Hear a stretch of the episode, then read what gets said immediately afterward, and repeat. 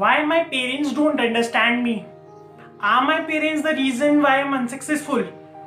These are the questions which have many answers to it, but very less solutions to overcome it.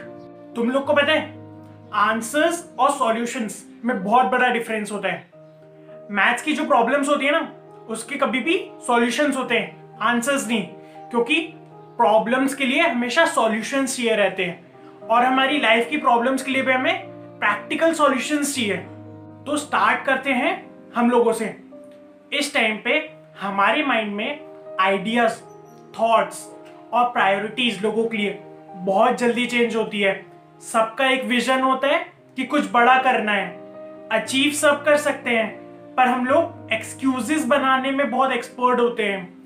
School के absent marks से लेकर corporate job की project deadline तक हम हर चीज़ में excuses बना लेते हैं। और कुछ लोग तो एक नया एक्सक्यूज बनाते हैं कि हमारे पेरेंट्स ने अलाउ नहीं किया, इसलिए हम अचीव नहीं कर पाए। तो इसके प्रैक्टिकल सॉल्यूशंस में आए तो फ़र्स्ट है जनरेशन गैप आपके पेरेंट्स आपकी तरह नहीं सोचते, क्योंकि उस टाइम पे रिसोर्सेज बहुत लिमिटेड थे। इंजीनियरिंग डॉक्टर या लॉयर बहुत अच्छे करियर्स माने जाते थे। पर इस टाइम में चीज़ें बहुत चेंज हो गई हैं। इससे भी बहुत अच्छे करियर्स हैं। तो इसको तुम लोग समझाओगे कैसे? देखो फ़र्स्ट है, एक एग्ज़ाम्पल लेते हैं। आप लोग गए स्विमिंग पूल में पहली बार। हाँ और आपने अपने एडवेंचर के लिए पेरेंट्स से बोला कि मुझे बिना फ्लोटर के पानी में जाना है। तो कोई भी पेरेंट्स ऐसे तो नहीं होंगे कि वो अपने बच्चे को डूबने के लिए जान देंगे। हाँ तो अब ये समझो कि तुम लोग जो डिमांड कर रहे हो कि मुझे बहुत बड़ा करना है पर तुम्हारे पेरेंट्स क्या सोच रहे? तुम्हारी सिक्योरिटी उनको चाहिए कि तुम वेल सेटल्ड हो जाओ, एक अच्छी जॉब कर लो। ठीक है? पर तुम लोग क्या सोच रहे हो? बड़ा करना है। तो इसको कैसे लें? देखो एग्ज़ाम्पल के कंटेक्स में जाएँ। तो ये जो सिक्योरिटी है ना, इससे तुम लोग लो एक फ्लोटर की तरह। और तुम्हारे जो ड्रीम्स हैं, वो है स्विमिंग पूल की तरह। हाँ? तो जब तुम लोग फ्लोटर के साथ स्विमिंग पूल में जाओगे तो कोई भी पेरेंट्स अलाउ करेंगे तुम्हें स्विमिंग पूल में जाने के लिए। वैसे ही पहले तुम एक सिक्योरिटी रख लो, बैकअप रख लो कि तुम्हें ये ड्रीम करने के पहले मुझे एक सिक्योरिटी चाहिए। हाँ तो इस टाइम में क्या होगा, जब तुम लोग सिक्योरिटी करोगे ना, इस टाइम पे अपनी ड्रीम्स के बारे में और सोचो। उस, उसमें थोड़ा स्किल्स अप्लाई करो अपनी, उसके बारे में रिसर्च कर लो। हाँ तो इस टाइम पे क्या, ये पूरा टाइम यूटिलाइज हो जाएगा तुम्हारे पास बैकअप भी रहेगा तो इस वे से जाना तो अच्छा है एक्सक्यूजेस बनाने से कि मेरे पेरेंट्स ने अलाउ नहीं किया। हाँ। अब आते हैं सेकंड पर। सेकंड है changing your way and tone of talking अगर आप अपने पेरेंट्स को कन्विंस नहीं कर पाते हो ना तो आपके माइंड में नेगेटिविटी आ जाती है।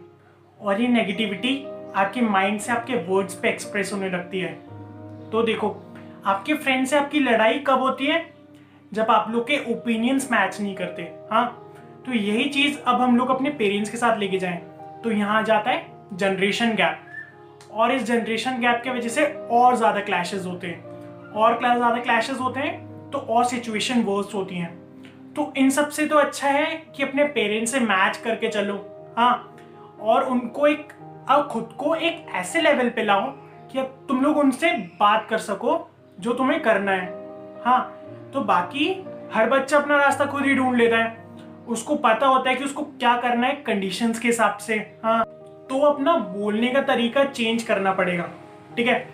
थर्ड आते हैं गेटिंग इन्फ्लुएंस बाय अदर्स देखो, दूसरों से इन्फ्लुएंस हो, पर अच्छे वे में। खुद की स्टोरी बनाओ। लोग बोलेंगे कि मैंने ये काम किया था, ये काम अच्छा नहीं है, चला नहीं। बट क्या होता है, असलियत में वो लोग तुम्हें इनसिक्योर कर रहे हैं। और इन सब चीज़ों से तुम्हारा कॉन्फिडेंस कहाँ चले जाता है? ज़ीरो पे। तो देखो, मार्केट में पता है, हर चीज़ बिकती है। तुम्हें बेचना आना चाहिए। और जिस दिन तुमने ये बेच लिया ना, तुम्हें सक्सेस मिल जाएगी। और बेचना तुम्हें कोई स्पून फीडिंग करके नहीं बताएगा। तुम्हें खुद सीखना पड़ेगा, अपनी स्किल्स लगानी पड़ेंगी। तभी तुम लोग सीख पाओगे।